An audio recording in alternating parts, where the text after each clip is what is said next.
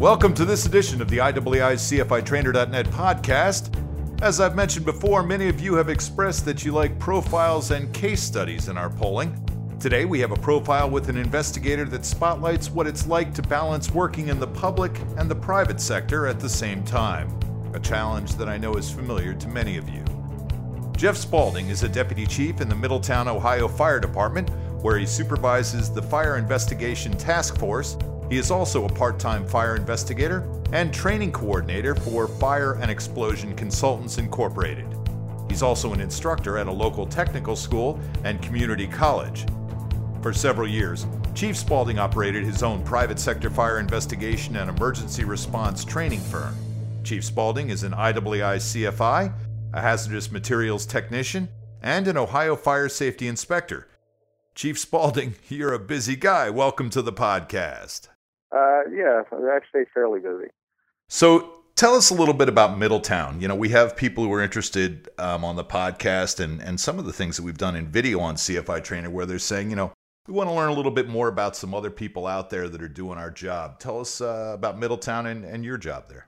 Uh, well, the city of Middletown uh, is a community in southwest Ohio. It uh, has approximately fifty thousand uh, residents within it, and we're basically an urban center where we have a a lot of mixed-use type properties. We have a large steel uh, manufacturing facility, as well as a lot of uh, support businesses to that, and uh, paper factories.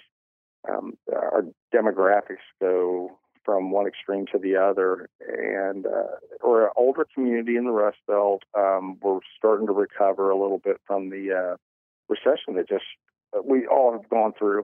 But a unique place, uh, and, and as far as uh, type of uh, department we are, we're a, a career department um, that operates both fire and E M S services. Okay.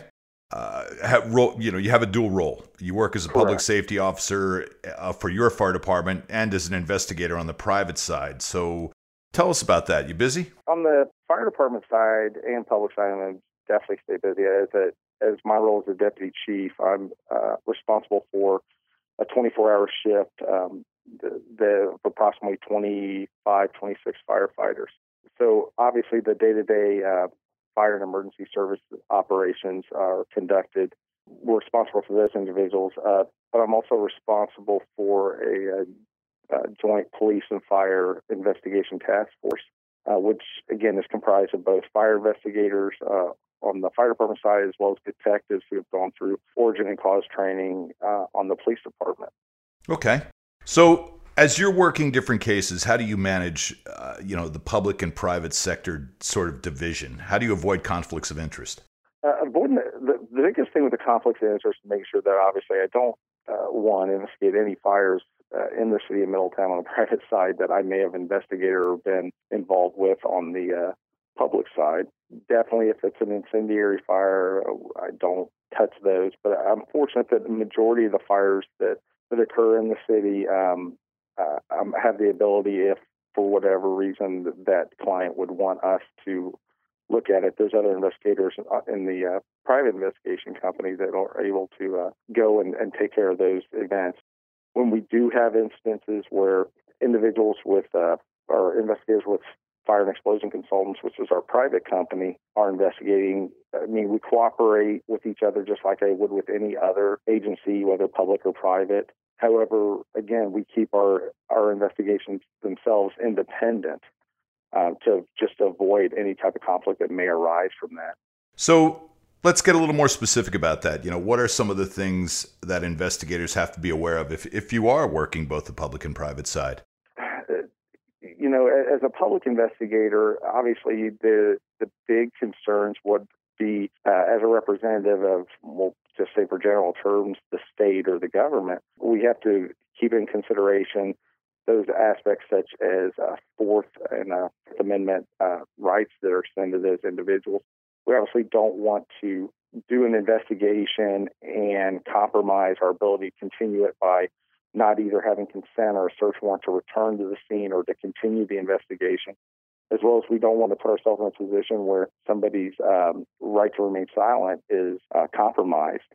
On the private side, obviously, we're, we have the ability to kind of uh, work through those because of the policy of the contract that the individual signed. So we were in a position where we're able to interview those individuals without having to worry about it being a uh, Fifth Amendment, Amendment right. And we can investigate those fire scenes. But then we also lose some of the tools, such as the ability to do criminal background searches, as well as um, our ability to potentially identify additional uh, witnesses, sometimes just because we're, we don't have those local resources that the public side may have. Have you ever had a situation where you, you sort of had to stand aside from one, one side or the other? In what respect? Well, I mean, you were working on a case, let's say, in a public way, got called in on a private side or the other way around, and uh, I don't know, there was a, a potential for you to compromise the investigation in either way? Uh, I, I can't think of anything directly. Again, the the closest that I would say I probably come with that is, is being aware of the fire um, before obviously being contacted. Um, you know, an example would be uh, if a local agency wished to utilize our canine, they contact me so that I can triage the event to determine, do we send our canine out immediately or can it wait? And then being contacted a day or two later by a, let's say, an insurance carrier that wants me to come and investigate the fire. In those instances, obviously, I would have to evaluate, make sure I'm not doing anything that would be considered I'm working for one side or the other, um, and, and create that conflict. Right. All right. I'm, I'm just asking questions um, because I'm thinking, you know, for the investigators who haven't done it, I just thought there might be some things that we could identify for them to to be aware of. Um, sure. A lot of the a lot of the folks that I talk to on the public side have these thoughts of being on the private side in their future? Yeah, you know, as far as that transition from public to uh, private investigator, uh, you know, I was very fortunate that when I got into the uh, private side back in the early two thousands, that, you know, spoliation wasn't as prominent as it was now. And the, the way that we process and document scenes aren't to the extent that it was now. But I, I did know, you know, and I've learned as it's gone on, is that it's, it can be challenging for that public investigator to transition into the private side because now they have to be aware of all these things that I've had the opportunity to learn over the years, such as, do I hold the scene or do I process it? Do I have a chance for subrogation? You know, how do I identify any other potential parties? How do I identify if there's a recall Uh, or that this device may be under a potential recall? What are the statutes of repose for my jur- for the jurisdiction or the state that I'm operating in and conducting this investigation? There's a lot of legal nuances that, as a public investigator, we typically don't have to be as concerned with, just because of the fact that, you know, our, our role generally is to, you know, determine the origin and then determine the cause. If the cause is what we consider accidental, we typically on the public side, we don't go very much further than that. When it's a criminal event, obviously we take it a lot farther. But that's really the big transitions, that learning curve of identifying all those different aspects from a civil um, perspective, and then being apply, uh, being able to apply that and, and keep it in your mind as you're as you're going through and you're working uh, different fires. So just like any other job, or like being a good investigator, you're paying attention uh, to the details, being consistent, following the scientific method, and seems to work out, huh? Yeah, I mean, it's, uh, you know, when we talk about investigating a fire, there, you know, the two docs that we use, nine twenty-one and ten thirty-three, um, you know, they apply to everybody. I, you know, I was at a seminar once with basically filled with a bunch of attorneys, and I was presenting, and that was the question posed. Does ten thirty-three apply to the public investigator? And at that point, I was, it was almost like a wow moment. I'm like, well, yes, it does.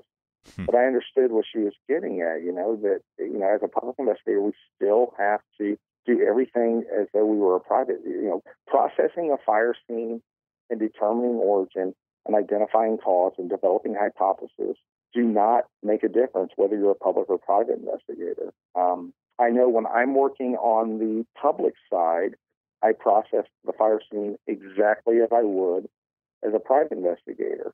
The only thing I may not do is recover evidence of an accidental fire because, you know, I don't have a, a vested interest in it at that point. However, I will process and I will identify all the uh, all the potential uh, ignition sources, documenting those items, whether it's through photography, sketches, getting witness statements. all the same information I do on the private side to support my conclusions when developing an opinion on the public side. So have you had situations where you responded to a fire for a public safety call out and then you were assigned to that fire to investigate for a private entity? Uh, in those instances, I would decline to take the fire. I would um, I would suggest another investigator within uh, F E C or another company. Okay. That was a lot easier answer than I thought there would be. So yeah, how do you find yeah. yourself in the... I'm sorry, go ahead. No, I was saying you just you, you, you want to avoid this conflict, and it's happened to me several times where uh, you know I either was the incident commander or I was the investigator, uh, or I may have just gone to assist an, another investigator. When I get that phone call, I I'm very upfront with them, and I say, look, I've already been there.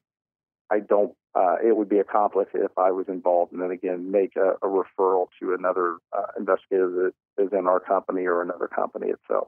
Okay, yeah, I know it may sound like common sense, but I think sometimes some of the common sense things things are good to discuss. Oh, absolutely, yeah. So, what are you thinking about being in this dual role? I mean, how do you feel about the transition over to the private sector? At the same time, you're in the public department. I mean, how's that working for you? Uh, it's, uh, I mean, I'm able to separate the two. That really, the biggest challenge is the, just the number of or the volume of uh, losses. Because again, there's on the uh, public side, if it's a criminal event, which unfortunately we've been uh, inundated with, it takes a lot of time and energy to to conduct those follow-ups. You know, the scene is just the beginning of that investigation, you know, so it, it makes it challenging uh, to, you know, schedule fire investigations on the private side, uh, knowing that I've got these tasks sitting in front of me uh, on the public side. Uh, but as far as the, to say that it, a transition issue, it's not a it's nothing that has really concerned me or that I think would concern most, other than just making sure that you know what the boundaries are between both a public, you know, when you're operating in a public role versus when you're operating in a uh, private role. For example, it's probably not the best thing in the world on the private side to uh, essentially interrogate somebody that has no that has no obligation to cooperate with you. Right. And I've heard of that at times where I've heard somebody say, "Well, you know, I, I basically, you know, essentially provided a threat of some type of monetary action to try to coerce that individual into talking." And again, on the private side, we want to be careful. Obviously, on the public side, uh, coercion can, can hurt you as well. But you ha- again, you have to be real careful, because the last thing you want to do, let's say, as a private investigator, is two years down the road, have an attorney sit there and say, did you uh, talk to my client and say these things to them? And and have to answer to that, especially if you did a recorded statement and it's, and it's all clearly documented. Understood. I had recently experienced where an investigator had contacted me and said, you know, I basically, I did a recorded statement with this individual who was not my insured and essentially used, you know, some type of threat of monetary uh, punishment, that is you would have to pay us all back if you don't tell me the truth. And as I'm listening to it, my jaw is dropping, because I'm like, you know, first of all, you're going to do, you're going to basically try to coerce a statement out of a private, out of an individual you don't represent, and it's recorded. You have to be, you know, those are things that again should be part of your your investigation uh, file. And if you're providing it to your carrier, if if that action would go to court or to some type of uh, legal action later on, I mean, it could put you in a spot where I think. Uh, another attorney, especially if you weren't prepared for it, could could put you very uh, make you very uncomfortable. Uh, it may it could potentially compromise the investigation. And if they tell you something that's contradicted by your physical scene examination or the evidence you developed, then you indicate that in your opinion uh, when you're de- when you're developing your report, or if you're presenting it at trial or deposition or whatever it may be. Um, you know, on the public side. Obviously, you know, there are interview techniques and tactics, and, and the interviews transition into interrogations, but there's a process, that is Mirandizing an individual, that allows you to to do certain things, again, as long as you're not making any promises of that will say leniency to the individual to cooperate and talk to you. Understood. So, so you have to, you know, again, it, it's fire investigation, whether whether it's the scene work or it's the interviews or whatever. Again, there's there's a uh, process and there's legal considerations in every aspect you do. When we were talking before, you uh, mentioned briefly, so it might be a little redundant, but you mentioned briefly that uh, you guys are busy out there, and it sounded to me like you had a lot of public sector cases going on. Uh, do you want to talk a little bit about that in your area? Sure. I mean, it, we're not a large department um, by any means, but based off of the you know the size of our community and the type of activity we have, we we definitely been extremely busy um, during the, the past year. Um, we we reorganized our fire investigation unit, created this task force with police and fire personnel um, within the last, uh, we'll say, year and a half. And in that time, uh, obviously, we've identified a larger number of fires that were incendiary, and going beyond that, have been able to actually uh, identify suspects and make arrests and take things all the way through to uh, uh, trial. Again, it's it's for whatever reason, it's just been very busy. Yeah, I'll tell you, it, I never hear a bad story come out of uh, people saying that they took the time to get organized and put together a task force. It always seems like people go, you know, it was really good to have the resources around and to develop a team, because I think a lot of the investigators, well, I know it, you do too, are out there alone. Right. Uh, you know, uh, the nice thing about a task force, Uh, especially when you're using police and fire personnel, is that you're able to to take those strengths from both organizations. The fire investigators, who typically are firefighters, they know when they're looking at those fire and damage patterns, they can uh, basically cognitively reconstruct how the fire was developing in that area at the time, and, and they're able to translate that at when they're processing the scene. The fire, the police officers or detectives that are involved in those task force, they have the interviewing skills, they have the criminal investigative skills, and they're able to to to draw from the information that's provided from the scene examination to identifying witnesses and suspects, and, and getting those individuals into uh, an interview room and potentially getting some type of confession from them. You had a, a case recently that I I was told about. Um And it involved it involved a pacemaker. Uh, yes. Um, and September nineteenth, we uh, the Middletown Division of Fire was dispatched uh, to a residence on the report of a structure fire. And during the initial fire suppression activities, it was identified that the, the potential that the fire may be incendiary, essentially because of. Uh, It looked like there was areas on fire on the structure that shouldn't be, because they weren't connected to the main uh, fire at the time. Okay. Uh, and we obviously initiated our task force. We conducted a uh, extensive investigation um, of the fire scene itself. And for approximately three weeks after that scene examination, uh, Detective John Rollins with the Middletown Police Department and I uh, conducted a follow-up investigation Uh, as we had suspected, based off of the scene examination and the initial information that was provided us by the uh, property owner, that his basically his statement wasn't consistent with anything we saw. Okay. And during a uh, brainstorming session, for lack of a better term, uh, Detective Rollins suggested, what about the pacemaker? What will it tell us? Because we all know the electronic devices can store a lot of information, a lot of a lot of different things, depending on what the purpose of it is. You know, whether it's a, a cell phone or a uh, digital camera or a computer itself. I mean, we had done all those activities. But this was a pacemaker that was on the homeowner, correct? Yeah, this it's an it's an internally implanted pacemaker, and basically that device, you know, it assists with making sure that the electrical system of the heart continues to operate the way it's supposed to, as far as, you know, producing a heartbeat or heart contraction as as it's needed. The device also records, you know, when the the the, the intrinsic rate of the heart goes up or goes below certain levels and such. Okay. So we discussed it, and uh, you know, I kind of explained what I knew what a pacemaker may or may not have as far as information wise, and so we we discussed the concept with a cardiologist, and the cardiologist believed that, you know, there would be some data, but he wasn't one hundred percent sure that it would be useful to us. So how'd you go about collecting the data? Uh, well, after discussion, we believe that, you know, after finding out that basically it's a very, it's a non-invasive process where uh, essentially a technician for the manufacturer, that pacemaker, um, would be able to use a device that gets somewhere in the area where it is, and not even, they don't even have to touch the uh, patient with them, but they can download that information and they can use it for historical analysis. We went ahead and wrote a search warrant because we believed it was nothing more invasive than, say, getting a D N A sample or case fingerprints from an individual or a hair sample, whatever it may be. Uh, in fact, it was even less than that because we physically didn't have to touch the, the person.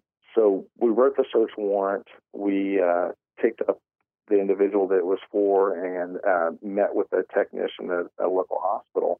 The technician needed about fifteen seconds to download the data. And it was done. We no longer, we were, we had obtained the information we needed and no longer needed the individual that we were getting the info from. Um, but the data was extremely uh, informative, more than we had imagined.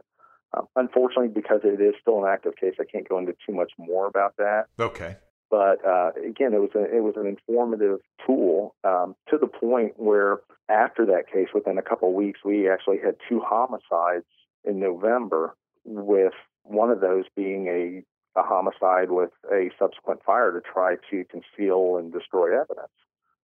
Both those individuals had pacemakers, and you know, using the information we had learned on the previous case, we wrote search warrants to get information from those pacemakers, and we're able to establish an approximate time of when the device indicates that the person was no longer alive.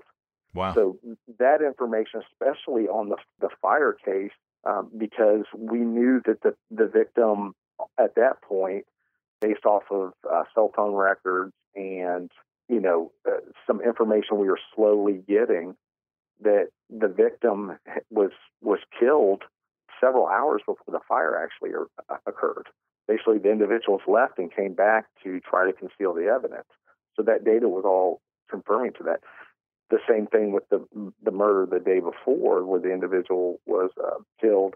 You know, his pacemaker data corroborated with a shots fired call within that area, and several witnesses stating that they had heard noises at that residence. So we're able to use, you're able to use that data to corroborate other information you may already have.